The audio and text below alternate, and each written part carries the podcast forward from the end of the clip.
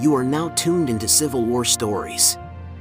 I'm your host, Steve Matthews, here to guide you through the fields and towns of mid 19th century America as we delve into the epic conflict that shaped the very soul of this great nation, the Civil War.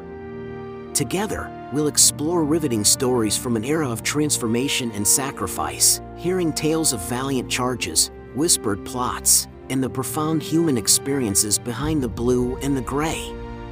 And if your historical appetite is still hungry for more tales of valor and conflict, be sure to check out our companion podcast, World War II Stories, where we unravel the global conflict that raged nearly a century later. You can find the link in the description or make your way to podhour.com slash WW2. So, ready your ears and steady your hearts as we traverse through the pages of time, delving into a chapter of history where a nation fought for its very identity.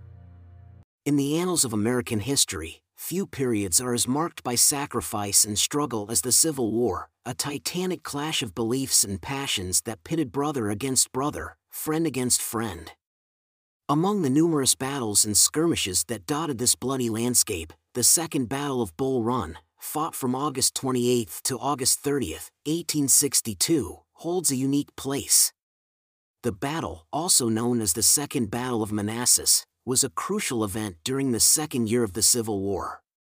It saw two of the war's most emblematic figures, Major General John Pope of the Union and General Robert E. Lee of the Confederacy, locking horns in a contest of strategy, courage, and raw military might. As we journey back in time, we venture into a world brimming with uncertainty, conflict, and fierce dedication to conflicting causes. With Union and Confederate forces converging around a little known stream named Bull Run, the stakes could not have been higher. On the horizon loomed the fate of a nation, divided and bleeding, its future hanging in the balance as soldiers marched towards the gunfire, their destinies intertwined with that of their respective sides. What led these men to this battlefield? What were the critical events of those three tumultuous days in August 1862? How did the echoes of the Second Battle of Bull Run reverberate through the remainder of the Civil War, and what is the legacy of this significant clash? Our exploration will take us from the war rooms to the front lines, from quiet moments of planning and anticipation to the frenzied chaos of battle.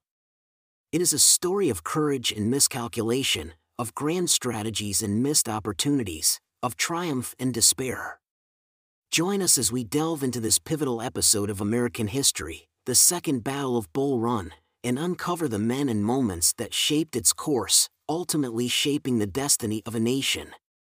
Chapter 1 The Prelude to Second Bull Run.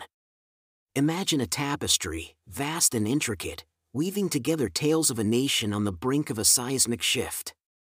The threads of our story begin in 1861, a year that had seen the country torn apart by the irreconcilable discord over slavery.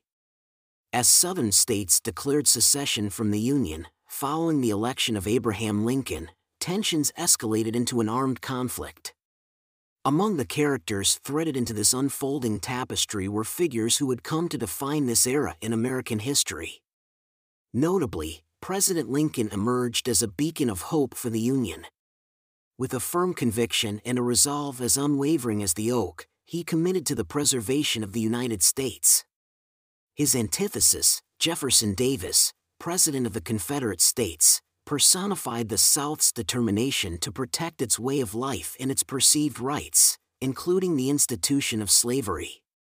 In the first months of the conflict, war was but a distant rumble for many, a temporary storm that would soon pass.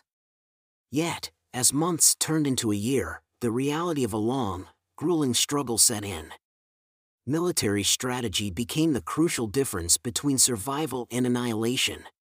In the East, Union generals aimed to crush the rebellion swiftly with the Anaconda Plan, designed to choke the Confederacy into submission through a naval blockade and the seizure of the Mississippi River. The South, on the other hand, opted for a defensive strategy, hoping to outlast the Northern will to fight while seeking support from European powers. As the year 1862 dawned, the North and South had witnessed the raw brutality of war in battles like First Bull Run and Shiloh. High casualty numbers shocked both sides into realizing that the path ahead would be paved with hardship and sacrifice. Major General George B. McClellan, leading the Union's Army of the Potomac, initiated the Peninsula Campaign in the early summer of 1862, with the aim of capturing Richmond, the Confederate capital. The plan was promising but resulted in a muddled and indecisive campaign, leading to McClellan's eventual removal from command. It was in this backdrop of strategic blunders and unfulfilled potential that the stage was set for the Second Battle of Bull Run. As the threads of this grand tapestry continued to intertwine, they wove an image of a country at war with itself, drawing ever closer to a pivotal moment in its history. And standing at the crossroads were two men, Major General John Pope and General Robert E. Lee, each carrying the hopes and expectations of their respective sides into what would become one of the Civil War's most significant battles. As the simmering tensions and military disappointments of the Civil War continued, two remarkable men rose to prominence, their destinies intertwined with the fate of their respective armies. One was Major General John Pope, the other, General Robert E. Lee.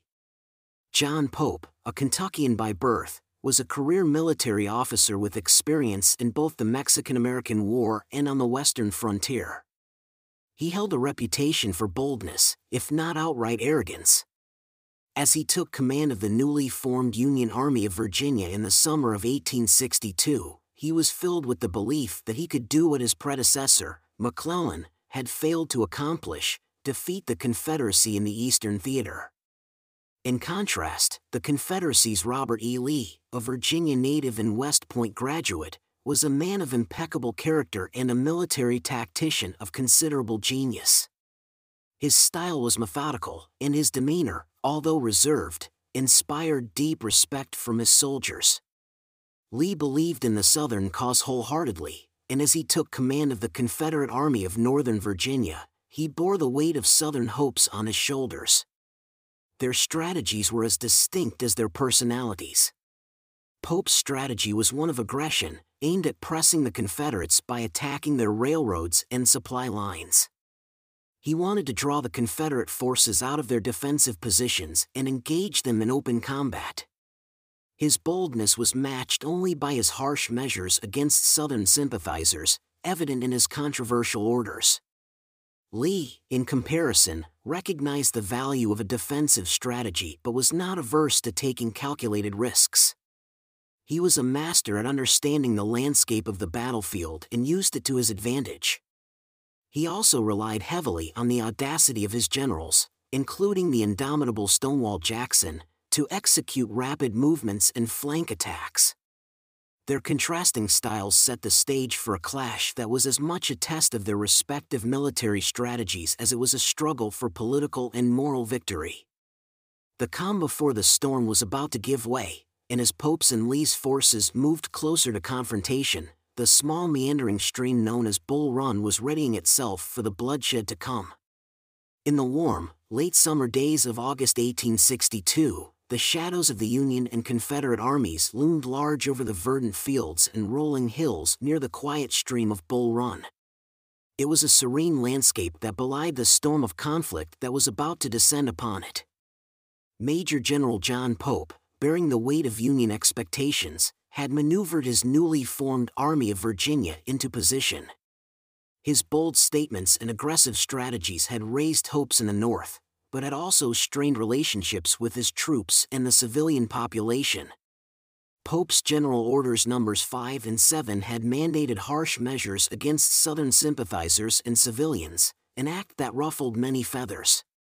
Meanwhile, the Confederate forces, under the calm and steady leadership of General Robert E. Lee, were consolidating. Following the recent Seven Days battles that had thwarted the Union's Peninsula Campaign, Lee had managed to move his army northward to counter the threat posed by Pope's forces. The Confederate forces were also buoyed by the recent arrival of Stonewall Jackson's troops, who, after a rapid march, had reunited with Lee's main body. They were ready to defend their homeland against the impending Union offensive. And as the sun set on August 27, the eve of the battle, the air was thick with anticipation. Campfires flickered like stars strewn across the landscape, as thousands of men, clad in blue and gray, huddled around them, sharing stories, laughter, and silence. Their hearts carried a jumble of emotions courage and fear, determination and uncertainty, hope and despair. In the distance, the stream of Bull Run flowed quietly, oblivious of the tide of history that was about to turn its tranquil waters red. In the headquarters of both armies, maps were unrolled, and strategies discussed late into the night. Pope, confident and brash, aimed to engage the Confederates aggressively, hoping to sever their supply lines and isolate them. Lee, on the other hand, intended to counter Pope's aggression with a combination of defensive measures and quick, decisive attacks. The stage was set. The players were in their places. As the dawn of August 28 approached, the Second Battle of Bull Run was poised to begin, a clash that would test the mettle of the armies, the strategies of their leaders, and the resilience of a nation torn by civil war. Chapter 2 The Opening Salvo, August 28, 1862. As dawn broke on August 28, 1862, the hushed whispers of the morning breeze were about to be replaced by the harrowing sounds of battle. The peaceful dawn belied the storm that was about to break out near the now infamous Bull Run. John Pope, at the helm of the Union forces, was eager to engage his adversaries. He saw an opportunity to cut off the Confederate forces from their supply lines and eagerly pushed forward. Little did he know, his audacious plan would be countered with an equally daring move. Meanwhile, the Confederate forces, under the command of Robert E. Lee, were preparing their defensive positions. Stonewall Jackson, Lee's audacious lieutenant, had been entrusted with a vital part of the Confederate strategy. With his troops situated near Groveton, just north of the turnpike from Warrenton to Gainesville, Jackson was the anvil upon which Lee hoped to hammer Pope's Union forces. Late in the afternoon, the relative calm was shattered as gunfire echoed through the valleys. Jackson's men had spotted Union forces moving along the Warrenton Turnpike. Sensing an opportunity, the Confederates launched a surprise attack. The ensuing skirmish at Brawner's farm pitted Jackson's force against Union Brigadier General Rufus King's division. In the fading light and shadows of the evening, the Union and Confederate forces clashed in a brutal melee, gunfire lighting up the gathering dusk. Amid the tumult, King was stricken with an epileptic fit, leaving his brigade leaders to fend for themselves. Unfazed by the confusion, the Union troops held their ground, and the fighting continued relentlessly into the night. The ferocity of the engagement at Brawner's farm served as a chilling prelude to the larger battle that awaited both armies. As the day came to a close and the echoes of gunfire began to recede, soldiers on both sides understood that the battle for Bull Run was truly underway. The initial skirmishes had drawn the first blood, setting the stage for the critical days ahead. In the cool night, beneath a sky filled with stars, the anticipation was as palpable as the tension. The Second Battle of Bull Run was no longer a looming event on the horizon, it had begun in earnest. As the sun rose on August 29, the landscape around Bull Run bore the scars of the previous day's skirmishes. Traces of smoke still lingered in the air and the bodies of fallen soldiers lay scattered on the battlefield, a grim reminder of the price of war. The opening act of the Second Battle of Bull Run was over, but the main performance was just beginning. John Pope, still confident despite the initial setback, believed he was engaging only a part of Lee's forces, underestimating the strength of the Confederates. Misreading his adversary's intentions, Pope ordered attacks against Jackson's position near Groveton, thinking he could overpower the Confederates before Lee's reinforcements arrived. Meanwhile, in the Confederate camp, Lee, alongside his trusted Lieutenant Jackson, was planning a counterattack. His strategy rested on a delicate balance, holding strong with Jackson's troops, while James Longstreet, commanding the other half of the Confederate forces, prepared to strike the Union flank. As the day wore on, the Union forces launched several assaults on the Confederate lines. With every wave of Union blue that crashed against Jackson's lines, it seemed the Confederates might be swept away. However, Jackson's men held steadfast, repelling each attack with a resolve as solid as their Stonewall nickname. The battlefield was a place of stark contrasts. There were moments of harrowing violence followed by eerily calm lulls as each side regrouped. Sounds of gunfire and artillery blasts echoed through the air, intermixed with the cries of the wounded and the urgent shouts of officers. Yet amid this chaos, there were also scenes of poignant humanity as soldiers helped fallen comrades or shared a quiet word in the heat of the battle. By the end of the day, the Union forces had made little headway. Pope, failing to dislodge Jackson and unaware of Longstreet's imminent threat, was setting the stage for disaster. In the Confederate camp, Lee's plan was slowly taking shape. As the sun set on the second day, both armies, exhausted yet determined, prepared for what would be the final act of this violent drama. The fields of Bull Run, bathed in the fading light, were about to witness a climax that would echo through the annals of history. As the light dimmed and dusk started to blanket the battlefield on the evening of August 29th, the grim toll of the day's conflict became apparent. Men in blue and gray uniforms lay scattered across the field, their fallen bodies a testament to the brutal chaos of the day the relentless sound of gunfire was replaced by an eerie silence, punctuated only by the distant moans of wounded soldiers.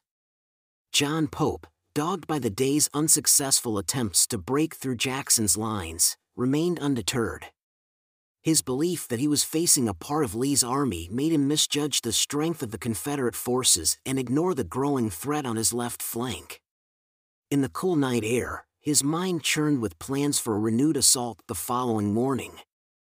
In contrast, the Confederate camp had a different atmosphere. Despite a day spent mostly on the defensive, their spirits were far from dampened. Robert E. Lee, with his commanding presence, brought calm to his men. He recognized the fatigue on the faces of his soldiers but also saw the determination in their eyes. Stonewall Jackson, a figure of relentless resolve, was preparing his men for the possibility of another assault. His tactics of the day, fiercely defending against Pope's attacks, had earned his troops their well deserved rest, albeit a brief one. However, it was General James Longstreet, Lee's old war horse, who held the key to the unfolding strategy. Quietly, under the cover of darkness, Longstreet's men were moving into position. Their objective was clear and crucial to strike the Union Army's exposed flank and break Pope's momentum the coming morning promised a decisive engagement that could potentially change the course of the battle, and indeed, the war. As night fell over Bull Run, the weary soldiers, Union and Confederate alike, sought solace in the temporary peace. Sleep came to some, but for many, the anticipation of the next day's confrontation kept them awake. The battlefield, scarred and silent, held its breath, waiting for the dawn and the culmination of the struggle that had begun two days prior. As the night wore on, the stream of Bull Run continued its gentle flow, an unwitting witness to the unfolding drama of the Civil War. Chapter 3 The battle intensifies August 29, 1862. As the first rays of the sun painted the horizon on the morning of August 30, 1862, the battlefield at Bull Run was anything but serene. The quiet peace of dawn was soon interrupted by the grim symphony of war the rumble of artillery, the sharp crack of rifles, and the thundering hooves of cavalry. John Pope, still operating under his misjudgment of the Confederate strength, was preparing for a renewed assault. He believed that with one decisive push, he could break through Jackson's lines and seize victory. At his command, Union troops once again launched themselves against the resilient Confederate positions. Robert E. Lee, on the other hand, was enacting a different plan. While his right flank under Jackson absorbed the brunt of the Union attacks, his left flank, commanded by James Longstreet, was preparing for a critical counterstroke. Longstreet's troops, positioned in the dense woods of the battlefield, had spent the night shoring up their artillery. the time was ripe for them to step out from the shadows. In the early morning, the Union forces clashed once again with Jackson's Stonewall Line. But despite their valiant efforts, the Union soldiers were unable to break through. Jackson's men, weary yet unyielding, resisted each attack, their resilience reminiscent of the battles they had weathered the previous day. The air was filled with the acrid smell of gunpowder, the noise was deafening, and the intensity of the battle was reflected in the faces of the men, etched with a mixture of determination, fear, and fatigue. Amid the chaos, officers on both sides shouted orders, their voices barely heard over the roar of the cannons and the constant rattle of musketry. Yet, as the morning wore on, the focus of the battlefield began to shift. In a move that would prove decisive, Longstreet, in the late morning, unleashed his waiting troops. The quiet woods on the Union left erupted with the sound of Confederate guns, and Longstreet's men advanced in a sweeping motion, hitting the Union flank with devastating force. The sudden Confederate attack from an unexpected direction threw the Union line into disarray. Men in blue scrambled to form a defensive line, their ranks thrown into chaos by the ferocity of the assault. The once confident Union assault on Jackson was now overshadowed by the desperate struggle to stave off Longstreet's offensive. As the sun climbed higher in the sky, the Union forces found themselves locked in a desperate battle on two fronts.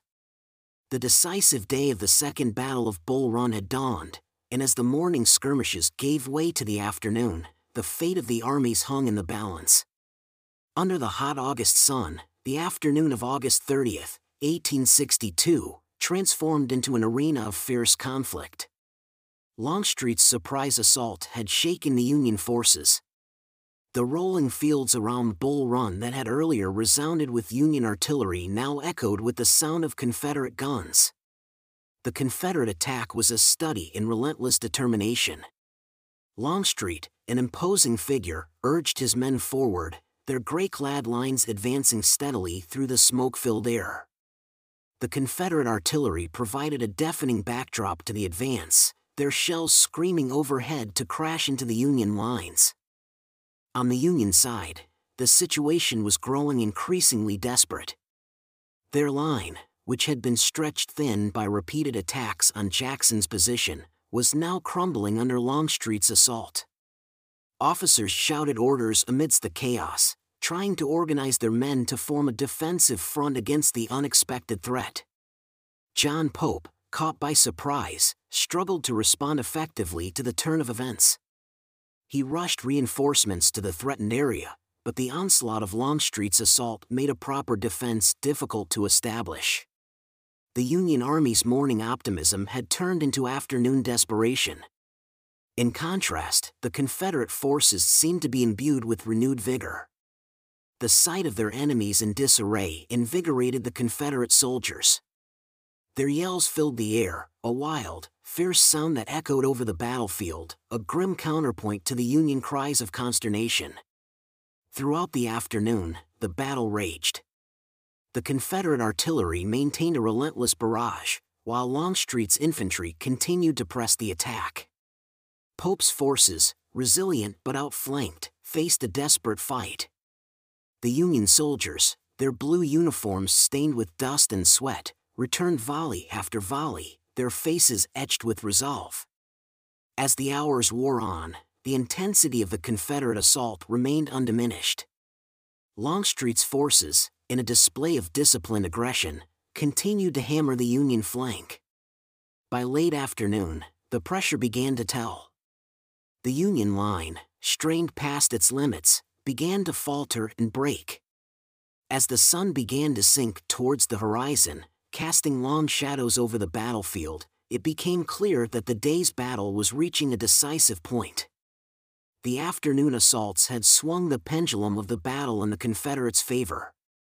But as the soldiers on both sides knew all too well, the final outcome was yet to be determined, and the waning hours of daylight promised more conflict and sacrifice. As the afternoon gave way to evening on August 30, 1862, the Battle of Bull Run approached its climax. The day had seen the tide of battle shift dramatically, and now, with the fading light, the Union forces found themselves in a desperate situation.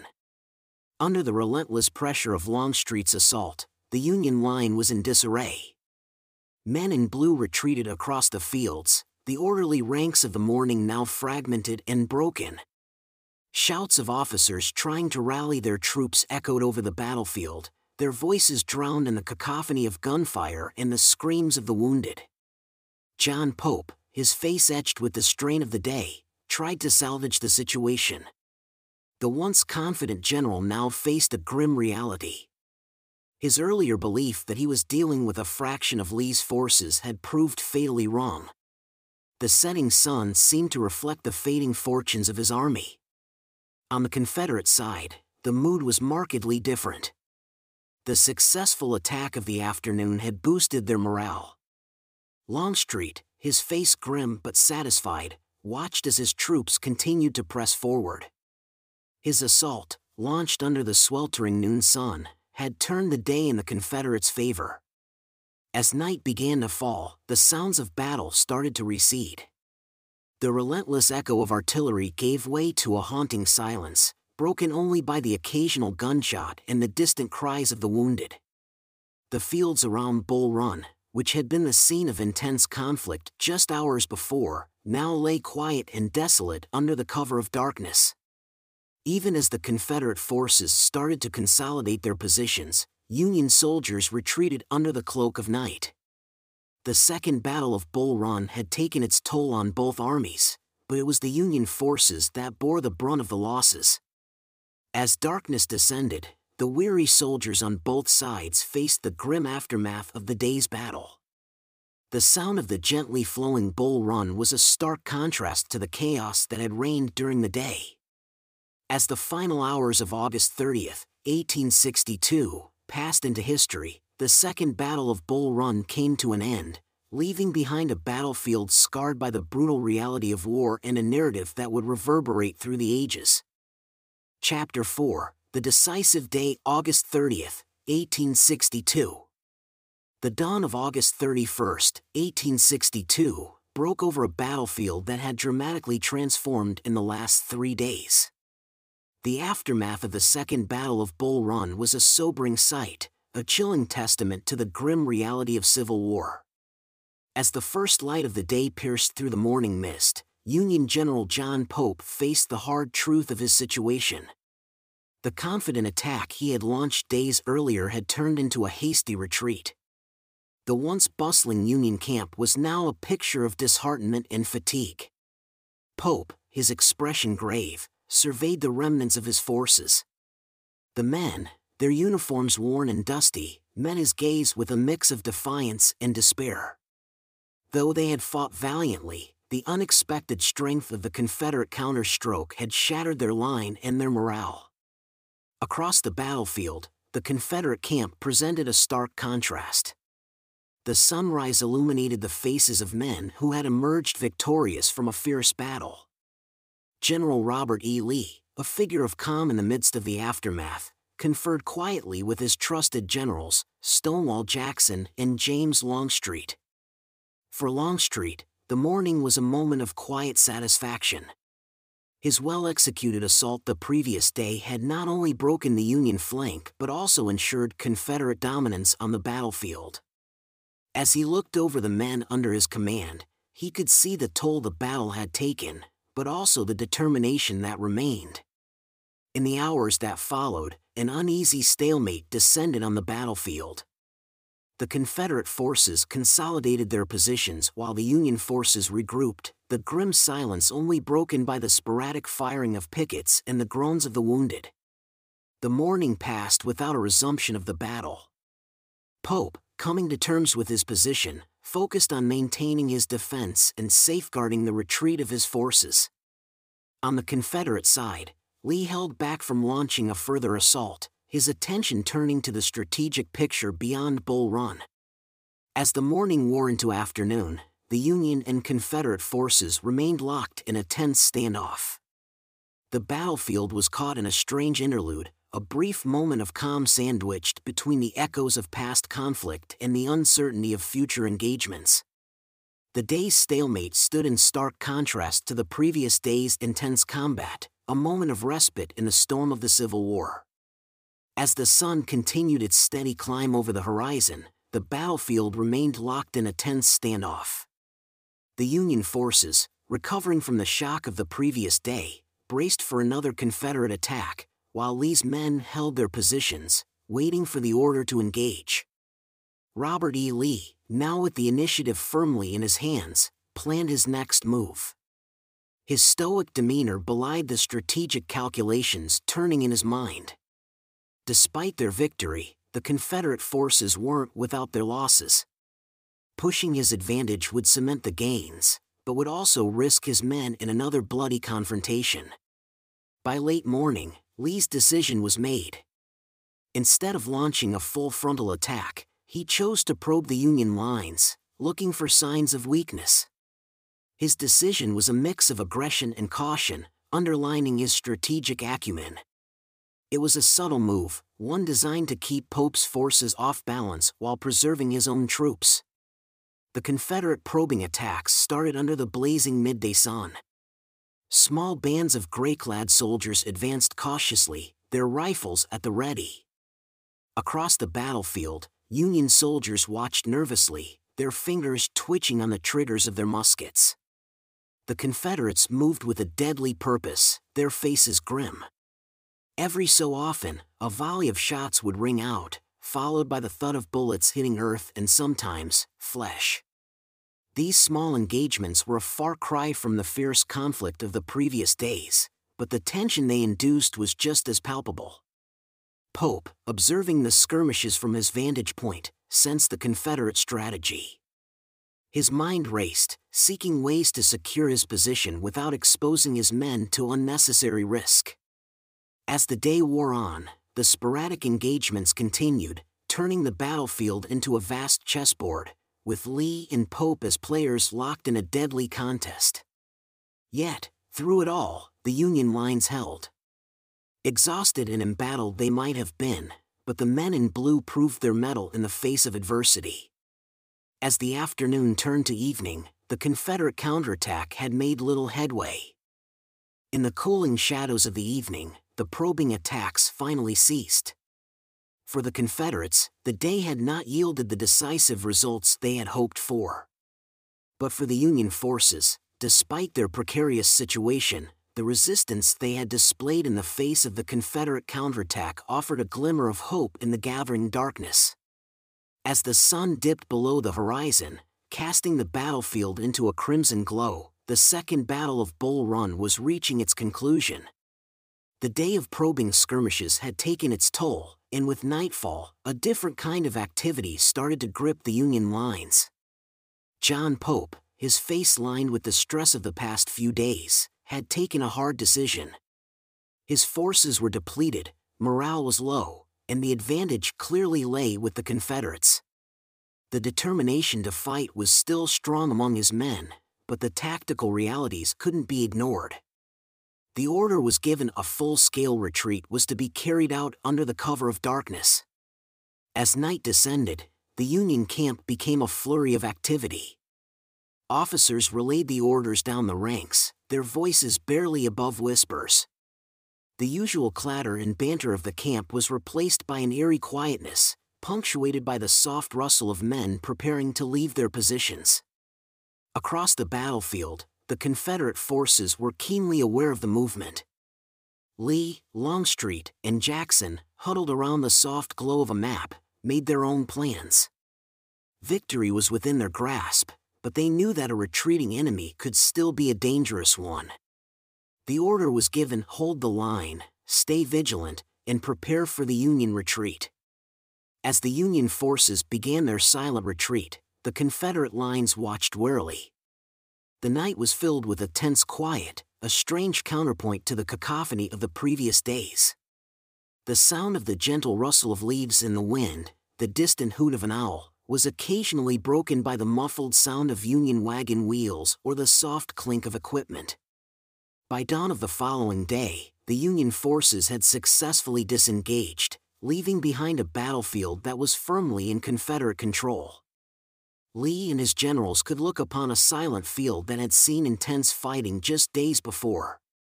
The Second Battle of Bull Run was over, and the Confederate victory was clear. Yet, the price of this victory was visible in the pale morning light. The once green fields were scarred with the marks of cannon fire, the earth churned by the passage of men and horses. The quietness was punctuated by the cries of the wounded and the dying, a grim reminder of the cost of war. As the sun rose over Bull Run, casting long shadows over the battlefield, the Confederate forces began to consolidate their victory. It was a significant moment, one that underlined their strength in the ongoing conflict. But amidst the Confederate victory, the Union retreat carried with it the promise of battles yet to come, of a war that was far from over.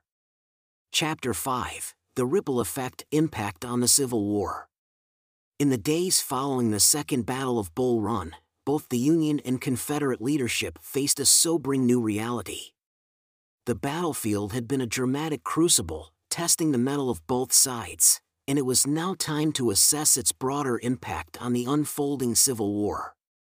On the Union side, the loss at Bull Run served as a wake up call. John Pope, his strategy unsuccessful and forces in retreat, found himself replaced by Major General George B. McClellan. The Union leadership, searching for more effective strategies, would subsequently revamp its approach to the war. This defeat served as a catalyst, ushering in a period of reassessment and adaptation. The Confederates, despite their victory, were also compelled to evaluate their position. The strength of the Union resistance had underscored the reality that the war was far from won. Robert E. Lee and his generals realized that although they had seized the initiative, maintaining their momentum would demand further tactical innovation and even greater resolve from their men the strategic landscape of the Civil War had shifted, too. The Confederate victory had bolstered Southern morale and strengthened their resolve. For the North, the defeat had been a blow, but it had also sparked a determination to learn from their mistakes and retune their strategies.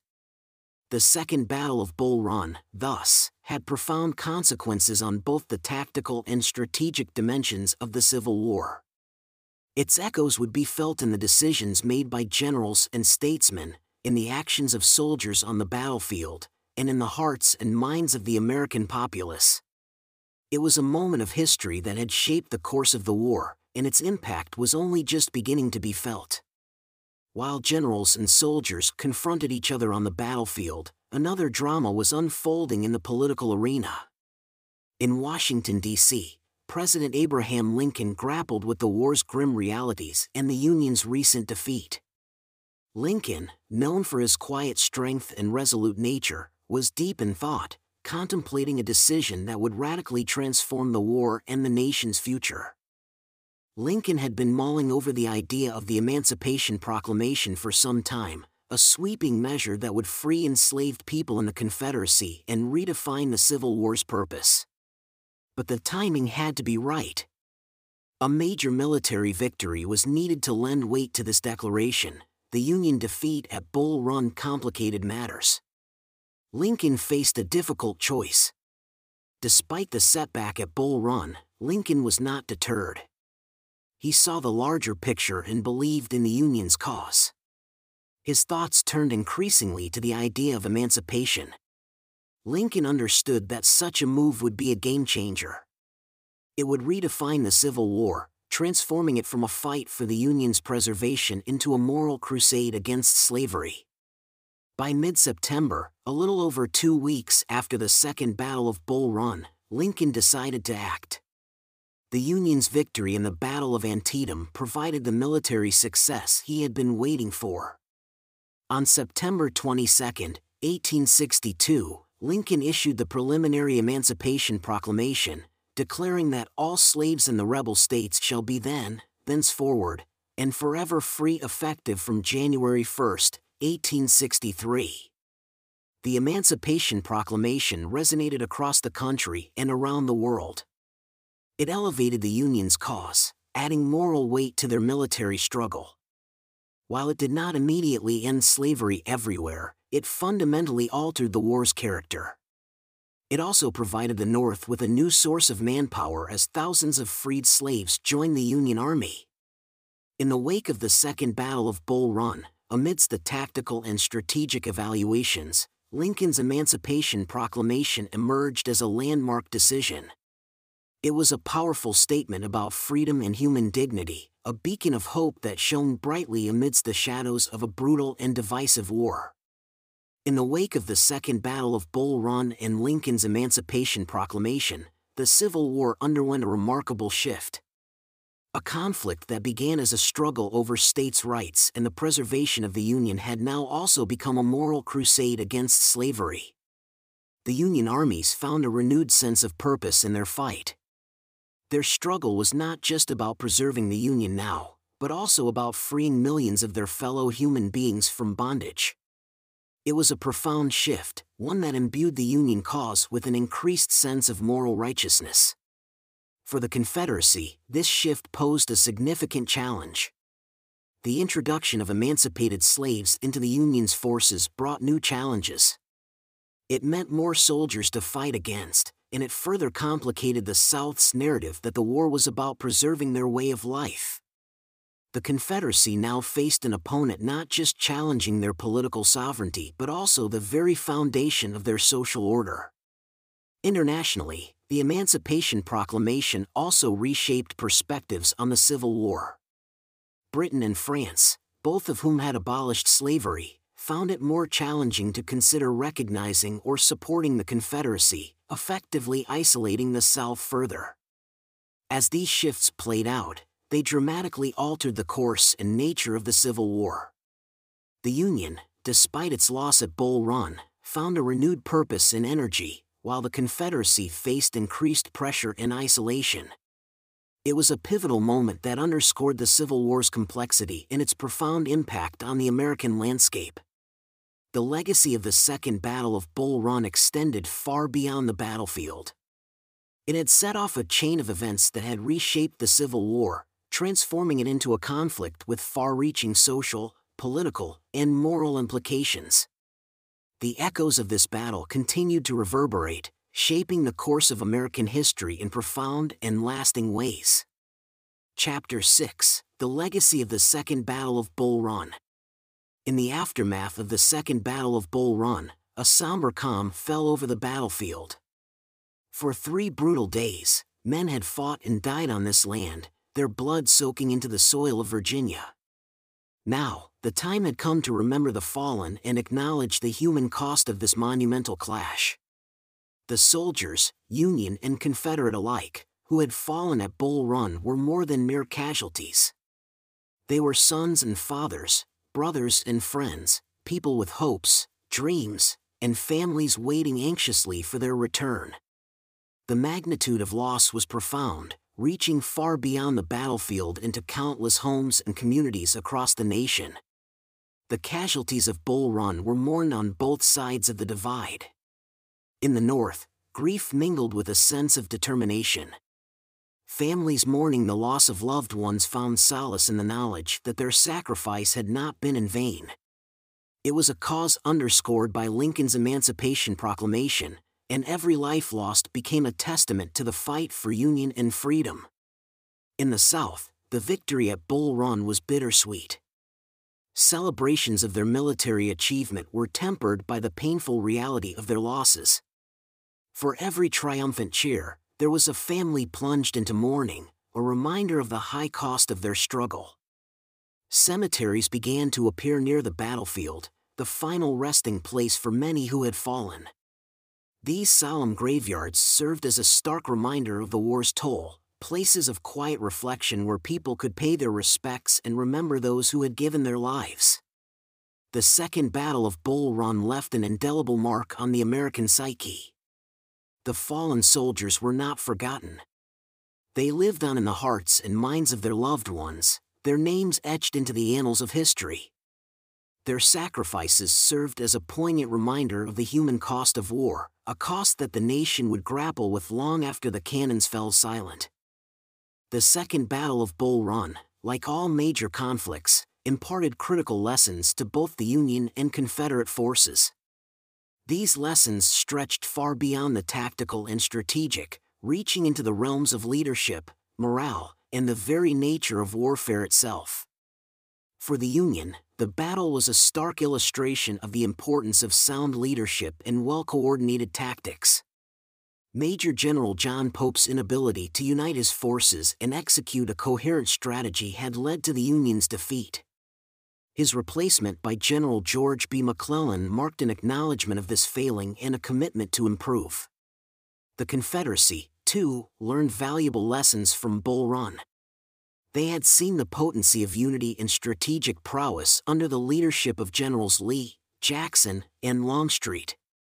However, the intense fight put up by the Union forces underscored that victory would not come easily, and complacency was a luxury they couldn't afford. But perhaps the most significant lesson came not from the battlefield, but from the political arena. Lincoln's Emancipation Proclamation signaled that the war had evolved beyond a struggle for preservation of the Union. It was now a moral crusade against the institution of slavery. This shifted the dynamics of the conflict and imparted a powerful lesson about the intersection of warfare and societal values. The war was no longer merely a clash of armies, but a contest of ideologies and ways of life. This realization carried far reaching implications. It not only changed how both sides approached the conflict, but also how they would negotiate peace and reconciliation when the time came. Thus, the Second Battle of Bull Run was a monumental learning curve in the Civil War. The lessons it imparted, both in military tactics and the war's evolving nature, influenced the strategies of both sides, shaping the course of the conflict in the years to come. The Second Battle of Bull Run holds a unique place in the tapestry of American history. As the dust settled on the battlefield, the event began to take on a life of its own, crystallizing into a symbol of the Civil War's shifting dynamics, the brutality of warfare, and the resilience of the human spirit.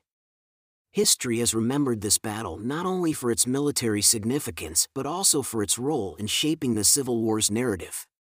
It marked a pivotal moment in the conflict, laying the groundwork for the Emancipation Proclamation and shifting the war's focus towards the moral issue of slavery. In this light, Bull Run became a key turning point, a seminal event that reframed the war's objectives and deepened its historical significance. The leaders of the battle have also found their way into historical memory. The strategic brilliance of Generals Robert E. Lee, Stonewall Jackson, and James Longstreet contrasted sharply with the missteps of Major General John Pope, offering a study in leadership during the times of crisis. Their actions and decisions continue to be analyzed and debated by historians, adding layers of understanding to the complexities of the Civil War. Yet, perhaps the most poignant memory of the Second Battle of Bull Run is of the ordinary soldiers who fought, died, and survived on its fields. Their courage and sacrifice brought a human dimension to the conflict, reminding us of the personal costs of war. Their stories, passed down through letters, diaries, and oral histories, offer a visceral connection to the past, humanizing the cold facts and figures of history.